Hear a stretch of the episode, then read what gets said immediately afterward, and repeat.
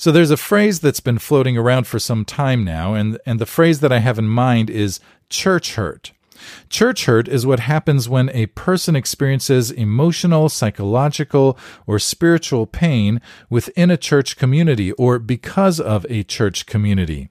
Uh, it can be the result of unhealthy conflict, judgment, mistreatment, or even abuse within a church setting.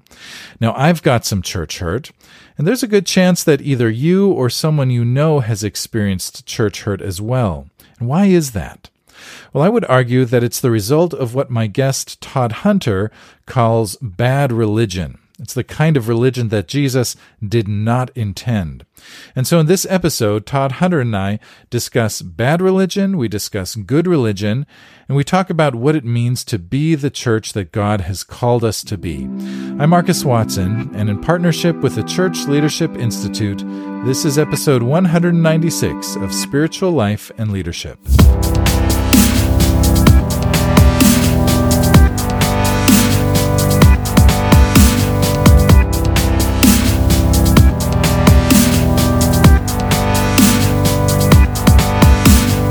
Hey everyone, I'm here with Todd Hunter. Uh, Todd leads Churches for the Sake of Others, uh, a diocese of the Anglican Church in North America, and is also the author of What Jesus Intended Finding True Faith in the Rubble of Bad Religion. Hi, Todd. How are you?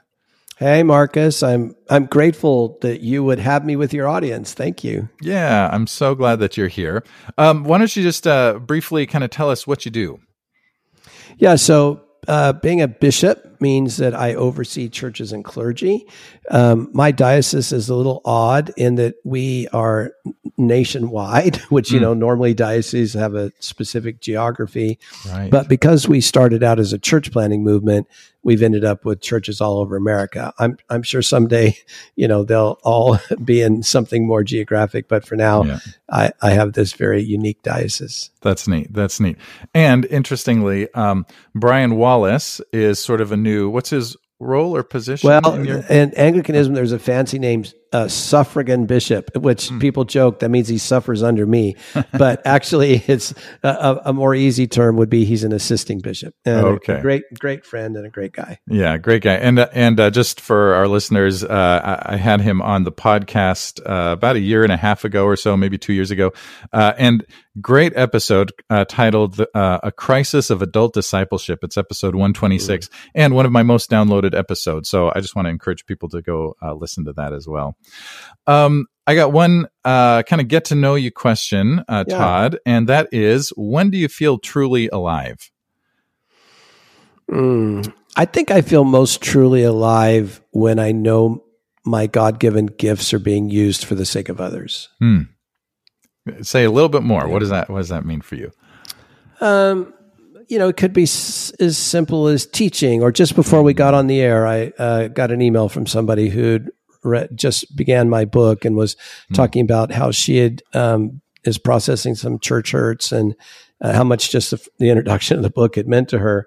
Yeah. So when I know that my life and my work and the gifts that God has given me is actually being useful to others, I think yeah. is maybe when I feel most alive. At a at a lesser moment, uh, or I mean, a, a, lesser idea might be exercising or um, in my old age, I'm 67. In my yeah. kind of old age retirement, um, I'm going to get back to playing piano. Those sorts of things yeah. make me feel alive in a different way. Yeah, you know? yeah, yeah. That's great. That's great. Well, I'm uh, excited to talk about your book, um, "What Jesus Intended." Again, the subtitle is "Finding True Faith in the Rubble of Bad Religion." And so, um, uh, maybe just to kind of start the conversation here, um, mm-hmm. bad religion. Um, maybe something that a lot of us have experienced. I have, and uh, and so I I wonder uh, how do you think about bad religion and how maybe how have you experienced or where do you see it in the, uh, today? Yeah, so uh, I don't mean the punk band from LA in the right. 90s. so for me, bad religion right. is just a phrase for all the ways in which the church gets things wrong and and harms people. Mm. Um, so whether that's you know sexual scandals or financial scandals or the stuff that's um, not intended, but Yeah. nevertheless uh, causes hurt. I think the Christian leaders, Markus, who listen to your podcast, I think we could all agree that um, we just I don't I don't know anybody who doesn't have a friend or a family member who is hurt by the church and no longer going or deconstructing their faith because of a church hurt or whatever. It just seems everywhere. Yeah. And it's really that phenomenon that I'm trying to name. Right, right. And um, and have you? What I mean, how, if I may ask, how, have you experienced it? Uh, what what is your? Yes, I tell some uh, stories, uh, some honest stories uh, in the book about it. Um, I mean, what comes to mind right now is um, seeing people use positions of power in sort of bullying or manipulative ways. Or, I mean, I'm a true blue charismatic and always will be, but seeing, you know, in charismatic circles or Pentecostal circles, you know, you'll hear the phrase, the things of the spirit, and seeing them be abused. Those would be the kinds of things that Yeah, yeah. um, that come to my mind right this moment. But I do tell some more concrete stories in the Yeah. book. Um, I mean, when you when you really think about it, I feel like bad religion has been a part of Christianity since Yes. maybe the very beginning. Um, Absolutely. It's almost a miracle that uh, we can still get some good religion. I mean, I put that in quotes. Yeah. some good religion Or healthy or something. or yeah. healthy. Yeah, right. Yeah. Healthy spirituality, healthy, Yeah. true relationship with God, and uh, and living out the, uh, the, the the the the example of Jesus. Um, so uh, maybe one question is, I mean. How do we? How have? How has that happened? Do you have any thoughts on that? I mean, that's maybe a historical question, but how is it that we're still here after all of this bad religion for two thousand or maybe uh, eight, 19, 19 uh, 1,950 years Yeah. or something. yeah, yeah. Well, I just yesterday was listening to you know the the little program "Pray as You Go," Oh, yeah, me And- too. and it was the scripture on um, James and John wanting to call Mhm. down fire from heaven. hmm Well, that's about as bad religion as you can possibly get. That's true. Like, That's Lord, do you want me to smoke these Samaritan towns who Yeah. who who who didn't greet you the way we think they should have great, greeted you? yeah. Yeah. And Jesus rebukes them. Yeah. the text says, but he doesn't throw them out of his friendship. Mm. So now imagine the other disciples who heard that Mhm. saying, Oh, well, can we walk with Jesus anymore? Because if we do, we're being complicit with James and John, who are pretty far off here. Yeah. Or, hey, we're hearing rumors about Judas that he may not be everything he says he is. Or, Yeah. you know, we all know that Peter denied Jesus. So, man, you know, there's to your point, Markus, man, there's some bad religion even about Yeah, Jesus. And that's, that's without true. getting to Paul's letters in the New Testament, most of which we wouldn't have if it weren't for problems Right. uh, of one kind or another in the church. Yeah. Right. Um, and so and so here we are, and we're we're still surrounded by that kind of bad religion. Mhm. Um, how do we? So, and this gets uh, maybe to the to the heart of of what your book is about, and maybe unpack then how how do we lean into good religion, healthy religion, Yeah. faithful religion? Well, the big point I'm trying to make in my book is that if we're going to be successful at what you're asking, I think we have to quit trying to judge Jesus through the lens of the church Hmm. and try to think of what should church look like through the aims of Jesus, through the person and work of Jesus. Yeah. So my book really started with after years and years of ruminating on an, on an idea I first heard from Tom Wright probably 20 years ago in his book uh, Jesus and the Victory of God, where there's a section and he talks about the aims of Jesus. Hmm. And I remember reading that and going, "What the heck is Tom talking about?" aims plural. I mean, didn't Mhm. Jesus simply come to die so that we can go to heaven when we die? And of course, he did do that. Yeah. But Tom's whole point was there's a whole lot more going on here. Mhm. And when you start looking at the whole lot more of God's intentions through Christ, and then the aims of Jesus to express his Father fully, well, you start seeing all the colors and contours of good religion and healing Mhm. and repair and wholeness and bringing creation back to what it was meant to be before the fall. And Hmm. so, what I'm really trying to do is out of sympathy and compassion for those, you know, we see them in studies as nones and dones and skeptics in the D Yeah, church, you know, the kind of things that Pew and Gallup and Lilly Yeah. uh, and Barna and others, the way they study these things. I'm simply trying to gain a fresh hearing for Jesus Hmm. through this specific means of what were Jesus's aims? What did he think was good? Yeah. um, to what was he conscious? What did he think the Father was doing in and through him? Mm-hmm. In what way was he himself the healer of bad religion? Right? Saying to Yeah. the Pharisees and Sadducees, Woe to you. Yeah. You're practicing bad religion. Yeah. And but then having to say, but don't misunderstand me. I've not called to set aside Torah, the law. Right. I've called I've come to fulfill it. Yeah. So that we see in Jesus everything that God intended in humanity, Israel, and the church. Yeah. And that's why the burden of my book is saying, can we make our way back to Jesus to th- to think our way through this really hard time? Yeah. And how do we how do we begin to make our way back to Jesus? What what would you say? Um, for me, the text is always super important, Mm-hmm. and that might sound cliche, but um, I actually think for a lot of people, just like maybe saying, "I'm going to take six months or a year, and I'm just going to marinate my soul and heart and mind in the Gospels." Yeah. and just you know see jesus again afresh and then you know any and all of the classic spiritual disciplines would be good and this is Mm. counterintuitive if you can't do church then at least find a group of people Mm. who have your similar interests and this is Yeah. one of the stories i tell in the book my wife's debbie and we had i forget now because it's been so many years ago but like a two year period it feels like where we were sort of de-churched Mm. um, and I was nationally known Christian leader, Uh-huh. and um, but we had a small group, Yeah. um, a contemplative small group Yeah. that we went to every Thursday, and so we were, you might say, kind of in a house church Yeah. for a couple years. So it was Yeah. focused on, um, you know, the more contemplative forms of Christianity. So th- things like that. You know, this is all so based on someone's temperament and history and personalities. But I would say there are crutches you can find, or a wheelchair or something, you know, Yeah. that can help you um, make your way uh, back to Jesus.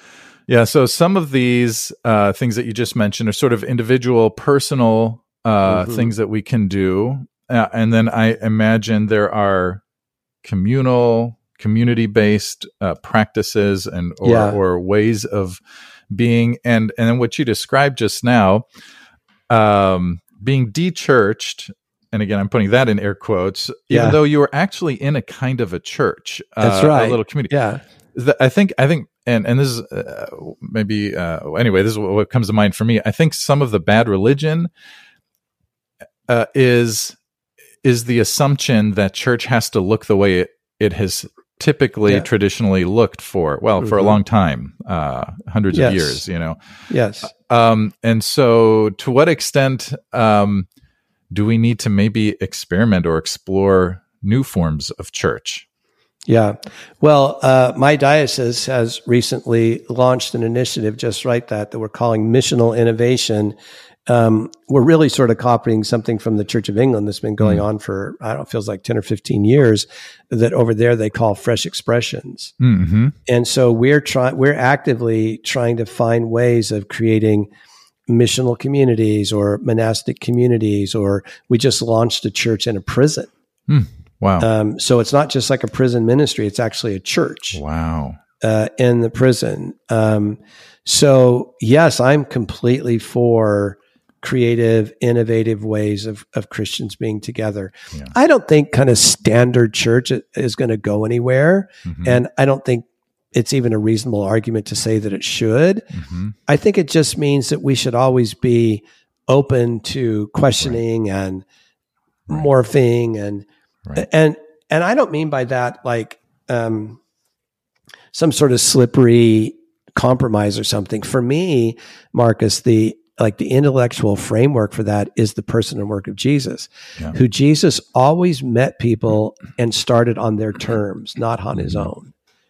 So Zacchaeus up a tree, the woman at the well, um, the rich young ruler, Nicodemus, uh, Levi at his house, on and on and on. Jesus always started where people were. And so that sort of contextualization or hospitality is for me what should drive possible innovation so that we can meet Right. communities, whether that means a Right. city or a demographic, or when I go into prison with this church, hmm um, I can just tell you that ministering to prisoners is a lot different than Yeah. when I go to a middle class church in some Mhm. city in America. hmm So that's all I mean. When I'm standing with a prisoner, I'm starting on his terms, Yeah. not on my own. Yeah. Yeah, that's good. Um, and and I appreciate you saying right that um, yeah. So well that we we start um, where people are, and some and some people traditional forms of church really resonates with them, and that's a Uh-huh. starting place for them. Yes. And so I think you're right. It's not going anywhere. Um, uh, I do think that um, there is an invitation to certainly be more open to all kinds of forms of Mhm. you know uh, of communities uh, communities of faith uh, churches Yeah. uh, whatever whatever that looks like um, and uh, and I'll be honest sometimes I feel like man I, I, I would love to just sort of be part of a, a little house community Yeah. you know? Uh-huh. But then, something- if you talk to somebody who's been in house churches for Uh-huh. 20 years, they'll tell you, ah, it's not perfect. uh, that's great that's great which is which is the truth. I don't think there's any like yeah perfect model. yeah yeah But my I guess my point in saying that is Mm-hmm. that um that there's something about listening Hmm. but without compromise. Like Mhm. you know, Jesus never compromised his kingdom message or who he was as a person. But he did he could not have criticized the religious leaders if he wasn't Yeah. listening to them. yeah And he knew what the zealots thought. Right. He knew what the Herodians thought, the the Qumran sect, the Quietists, Mm-hmm. the Pietists of his day. He knew what they thought and was happy to engage with them again Mhm. on their terms.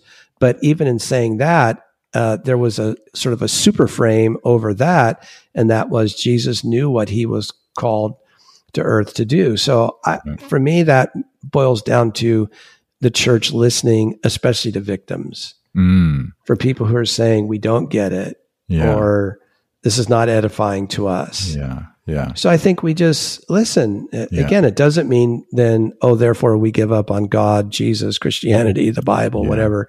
Right. It just means we're open hearted listeners yeah um, because that's the kind of intelligence we need, I think, to Mm, reshape churches into what um, another colleague of mine, Scot McKnight, you know, wrote about in his book, Tov. mm-hmm. so Yeah. that we can start moving towards goodness. And Yes. sometimes we need to have the perspective of victims to know what goodness would look like. Yeah, that's that's uh, that's great. Um, yeah, the the perspective of victims, um, and maybe the perspective of the marginalized, um, and maybe part of uh, bad religion is um, the perception from those outside the church that we think we know it all. Um, and I think many of us do think we know it all. you know, we've got Yeah. all the answers. And if you would just listen to us and do what we tell you to do, then your life could be as great as ours is, if Yeah. if, if it's indeed great. Um, um, that that, however, you know, that doesn't feel to me like the way of Jesus, um, telling people what to do. So maybe maybe reflect, if you don't mind, a little bit on how Jesus engaged people who are uh, victims and marginalized and outsiders and the way in comparison and contrast perhaps to how at least at least we're perceived to engage with those who are victims and marginalized and and what's the invitation there for us then and, and how do we learn to become more of the kind of uh, well people like jesus is uh, in that Yeah. regard Okay, well, let's start with that story we were both uh, hearing from uh, as you go yesterday. Mhm. I mean, the text says Jesus rebuked them. yeah So Jesus was um, not unaware that there were boundaries to his kingdom work hmm and that calling fire down on cities did not cohere or align with his work. Mm-hmm. And so rebuked just kind of means like he sternly corrected them. You know, Yeah. re- rebuke's kind of a bad word. Yeah. Um, but he like sternly or clearly corrected them that no, that, that's not what we're doing here. Or think of I mentioned the Qumran sect. They again they were the quietists and pietists of Jesus' days. Mm-hmm. And they they thought that to be truly faithfully Israel meant you had to have nothing to do with the world. And mm-hmm. so they mm-hmm. went out and lived in these the caves of what we now call the, the caves of the Qumran. Mm. And some of your listeners will have, will go, Hey, I've heard that term. Uh-huh. it's because where the Dead Sea Scrolls were found. Well, again, Jesus he he would have been very patient and loving with somebody like that, but wouldn't have said, "Oh yeah, yeah, we can do that," because it would have then disabled him from touching lepers, mm. raising the dead, healing the sick. Right. Like he had to be proximate to broken humanity. He mm-hmm. couldn't actually become an Essene. Mm. And this, I think, is the mm. pattern for the church that Christianity has an unavoidable content to it, mm. meaning the world has a one true creator God. Mm-hmm. I mean, that's what we believe. And that's, in a sense, content. Yep. Um, and that, um, and that God has most fully revealed himself in his son Jesus. Mm-hmm. And then you've got the life, you know, the birth, life, teaching, miracles, um, death, resurrection, ascension of Jesus, which we would say, you know, this is what we believe, and that's unavoidably content. Mm-hmm. Um, so there certainly is content that we can't run from. I think what's at play with good and bad religion is how do we engage with these particular unique Christian claims? Yeah. How do we engage with others hmm. regarding that? Yeah. Because as you know, a big part of what's in the air today is you can't really make those particular Christian claims because that's somehow abusive to right. Hindus or Buddhists or right uh, Muslims or whatever. Right. And so it's a it's a tricky day, but I don't think um, we can, in a sense, run from or hide the claims because mm-hmm. every religion believes that they are making truthful claims about reality. Mm-hmm. There's no self-respecting religion that would say, "Oh, religions are all the same." No yeah. one believes that. Yeah, I mean, I right. that's a statement in our society, but no one believes that's true. Right, Not right. if they stop to think about it for half a second. Right. Um, uh, you know, the Islamic take on the world, uh, they believe they're giving the true take on the world. Mm-hmm. And as do Christians and others. And so that's unavoidable. Um, what I think is avoidable mm-hmm. is demanding the privileged position we once had in society. Yep. And what's avoidable is that attitude you talked about that yeah. we know everything yeah. and there's nothing else for us to learn. Yeah. And therefore let us just tell you because that's a kind of a hubris that was attached to a Christendom that is gone mm-hmm. and is never coming back. Yeah. Yeah. So now we need to learn as people who are marginalized in society, um, how do we make these truth claims? Like I really do think Jesus rose from the dead. I really do think mm-hmm. He's the world's one true Lord. Mm-hmm. But I have to engage with real people about that. Like that's just not an intellectual concept. Yeah. Yeah. Um, and the the starting point there then is not saying perhaps at least in, uh, this is what I think. Uh, you don't start by saying, "Hey, uh, Jesus Jesus is the incarnation of God, and uh, He died and rose again, and here are the here are the things you need to believe." Um, I think it goes back to listening, right? Mm-hmm. Uh, you have to uh, engage in in conversation. Maybe you know, thinking about the way of Jesus, who engaged in a conversation with a woman at the well. He also told yes. her some things. Yes. you know, he said, "Here's some things that are true. I also mm-hmm. know some things about you." You know, and mm-hmm. uh, um, uh, but there was a, but there was even a request from him. You know, sometimes we go saying, "Here's what we have to offer. Let us give you what we have," rather than saying, "What can we receive from you?" Jesus yes. said, can, "Can I have some of that water, please?" Mm-hmm. Um, and it's a it's a mutual um, interaction um, that I think stirs up. Um, uh, it, it it it brings walls down rather than erects them. You know. Um, yeah. Yeah. Yeah. I just think that's not a. Yes, I agree. Mm-hmm. Um, it's just not a panacea or um, like a, a totality because I I I can't I can't picture this happening Jesus is standing around with his disciples, and one of them says to him, Hey, Lord, um, you know, the zealots, those are the people who wanted to sharpen their swords and pray their whole, they were basically religious terrorists. Yeah. And wanted to kill Samaritans and Romans and blah, blah, blah, and thought that that was the way God was going to finally get his way done on the earth. I can't hear one of his disciples saying to Jesus, Well, Jesus, the Herodians in my neighborhood, they're all like really good people. And Mm. like, can't we just have a conversation about the Mhm. Herodians? Mhm. I mean, sorry, the Zealots. Maybe they're on to something. Maybe we're being wussies and we should actually be more combative. Yeah. And now to bring up that terrible word that you start hearing echoes here of Christian forms of Christian Yeah, nationalism. Right. And I can't hear Jesus going, "Oh yeah, yeah, like let's have a conversation with them in the sense that that worldview has any part in the kingdom that I'm announcing and demonstrating, and embodying. Now, can I Mhm. talk to them as people? Can I Mhm. start with where they are? Can I hear their worldview? Yes, but that that doesn't that wouldn't have never removed Jesus Yeah. from things like I only do what I see my father doing. I only say what I hear him saying. Yeah. The son didn't come to do his own thing, but only the will of the father. So yes, I can think we we can have these kind of conversations. It should, but they come from a like a previously existing um, groundedness Yeah. um, in, in the person and work of Christ. Yeah. Yeah. And, and so, and so maybe what you're saying is there's different ways to approach different people. So a, a person who is voiceless in society needs to be listened to. A person who has maybe too much voice uh, and uh, is somewhat uh, violent even about it, whether physically violent or verbally violent or whatever it Yeah. might be, um, needs to be engaged differently. Um, Yeah, you're, I think that I used to teach I, one of my former jobs. I was president of Alpha USA, Hmm. and I used to go around America teaching on evangelism and Alpha. And Alpha is built on listening. Hmm. It, Alpha is built on a question: What do you think and believe about what you just heard? So they'll Yeah, like hear a talk on who's Jesus, yeah. and then they're asked, "What do you Yeah. think or feel about it?" Yeah. One of the greatest treasures of my life was that Dallas Willard was a key mentor of mine. Mhm. Most of your listeners will know who Dallas is. Mhm. And when he used to talk about what we're talking about here, Markus, he had like a set of questions that I thought was genius. Hmm. When he was in one of these conversations where you don't know where to begin, he would say to people, um, in order to really listen to them, if it were up to you, would you like there to be a God?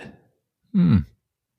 That's interesting. Yes, of course, because then it gets to things like motivations and desires, and you're going to hear something about background, like Hmm. H E double toothpicks. No, Right. because my uncle was a pastor, and you know he did blah blah blah. yeah. Um, right. So you're going to start hearing people's stories, and then Dallas's follow up question always was, if somebody said, "Well, yes, I, I guess I would like there to be a, the world would have a true God," Mhm. then Dallas would say, "Well, then would you like that God to fully express God's self?" Mhm. And then that gets it. You know, now you start getting to the teachings of Jesus and um, that sort of thing that Yeah. that God was expressing Himself in Christ. So I only say those two things to illustrate that yes, there are so many ways that we can have honest conversations with somebody that's simultaneously grounded in where they are, Yeah. but we're grounded in who we are as Christ followers. Right. Right. Like I'm not sort of a Christ follower. Like I am like truly a Christ follower Right. in a very unique and specific way. Right. Now that doesn't mean I hate people in the wor- other world's religions. That would be Uh-huh. That would be antichrist. Yeah. Right. so it's precisely it's precisely because I'm a Christ follower that I um, do not hate anybody. yeah. Yeah. Yeah. Yeah. Um. So thinking about um, pastors, uh, you know, a lot of our listeners who are in uh, churches and ministries that uh, are living in a post Christendom world, you know, where, a- as you said earlier, we're the ones in some ways that are marginalized. Um, we're not fully marginalized yet, I think, No. but um, but Only uh, in comparison to the 50s or something. that's something. right. That's Yeah. exactly right. In comparison. Um, uh, but there is a lot of anxiety, I think. Yeah. Um, Absolutely. and, and s- certainly since uh, COVID as well, which has sort of yeah. um, escalated the the trajectory of decline Mhm. and marginalization, perhaps. Um, I I guess just in light of uh, in light of uh, your the, the thoughts in in your book and what Jesus intended, maybe what would Jesus say to us to encourage us today, or or what encouragement would you offer to to those pastors who are really trying to be the people of God in their in their communities today? Yeah. the first thing I would say is that fear is just a really bad master. Mm-hmm. It's an honest human emotion, as is anxiety, you know, nervousness, stress, whatever. Those are unavoidably uh, human emotions, but they're really bad masters. Mm, yeah. When we start acting, you know, sort of fundamentally out of fear, yeah. out of anxiety, out of nervousness and stress, that's almost always going to mm. have too much bad behavior in it, you know, for for yeah. what we're looking for. So then, if you say, "Well, Todd," when you look at like just our news feed on any given day, there's so much badness in the world, mm. whether it's war or geopolitics or economics or migration or immigration. And that's without saying anything about US politics and mm. election cycle coming up and mm-hmm. just on and on. I can hear somebody saying, Todd, you'd be kind of dumb if you weren't, you know, a little anxious about this or right. maybe a little fearful. and on that level, I would say yes. And here's where I think then this important um, idea comes yeah. that we are an eschatological people. Mm. We, we are caught up with Jesus, the beginning of the end.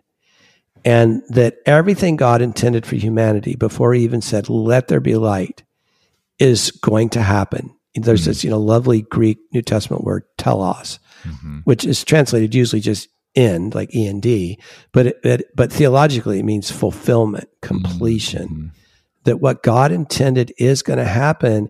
And that's the true story we're living in. That's what yeah. frames, it doesn't make the hardships of humanity go away. It doesn't make us dualists. It doesn't mean we start living in denial. No, it means we precisely can face the harsh human realities because we know we are an eschatological people mm. and that God is healing the world in and through his people and that as revelation 22 5 says where yeah. this is all going yeah. is for god's people to rule and reign with him forever and ever mm-hmm. in the mm-hmm. renewed heaven mm-hmm. and in the renewed earth yeah. and so for me that's where that's really evocative and imaginative story yeah and it like gives me something to be a bit of an antidote to my normal like everybody else who's listening our normal fears and anxieties and like yeah. what the heck is going on in our world, yeah. right? Yeah. I mean, I'm sure we all put our phone down or close our laptop every day or whatever and say after reading the news, like, what the heck is this world coming yeah. to? Yeah, well, the answer is it's not coming to what's happening in Washington D.C. Mm-hmm. What this world is coming to is being guided by the world's one true creator God.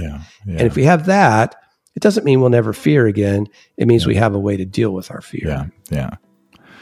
I love it. I love it. So recognizing where we fit into this great story that we're mm, we're all a part yeah. of maybe is one way of thinking it. Uh, thank you. That's great. Um, very welcome. Yeah. Well, uh, Todd, thanks for this uh, great conversation. Um, and if people wanted to find out more about you and uh, your work, where where could they go? Uh, for me personally, it would be toddhunter.org. Um, for my diocese, it would be c4so.org. That's C like cat, the numeral four, S like Sam, O like Oscar.org. Um, for my center, the Center for Formation, Justice, and Peace, um, that's centerfjp.org. So right. those would be the three best ways. Awesome. Great. Well, thank you. Um, thank you, Markus. Yeah. Again, great conversation, great book, and I really appreciate you and uh, the work that you're doing. Uh, one of the things that I loved about this conversation with Todd Hunter uh, was the recognition that good religion is not limited to one particular form. In fact, good religion, and of course by that I mean the kind of faith and life that Jesus taught us to live, good religion is expressed in many different ways in many different contexts. Uh, and we are in a new context, aren't we? In fact, we might even say that the context keeps changing year after year, and so we are called to keep learning and exploring new ways of being the church that the world needs us to be. Now, helping you learn and explore for the sake of the world, that's what we want to help you do here at the Church Leadership Institute. And we have all kinds of resources to help you do just that. And we continue to provide resources to help you lead your people to be the church that they are called to be. And so, if you'd like to stay up to date on all of the Church Leadership Institute's resources, simply sign up for the CLI newsletter at www.depree.org/church.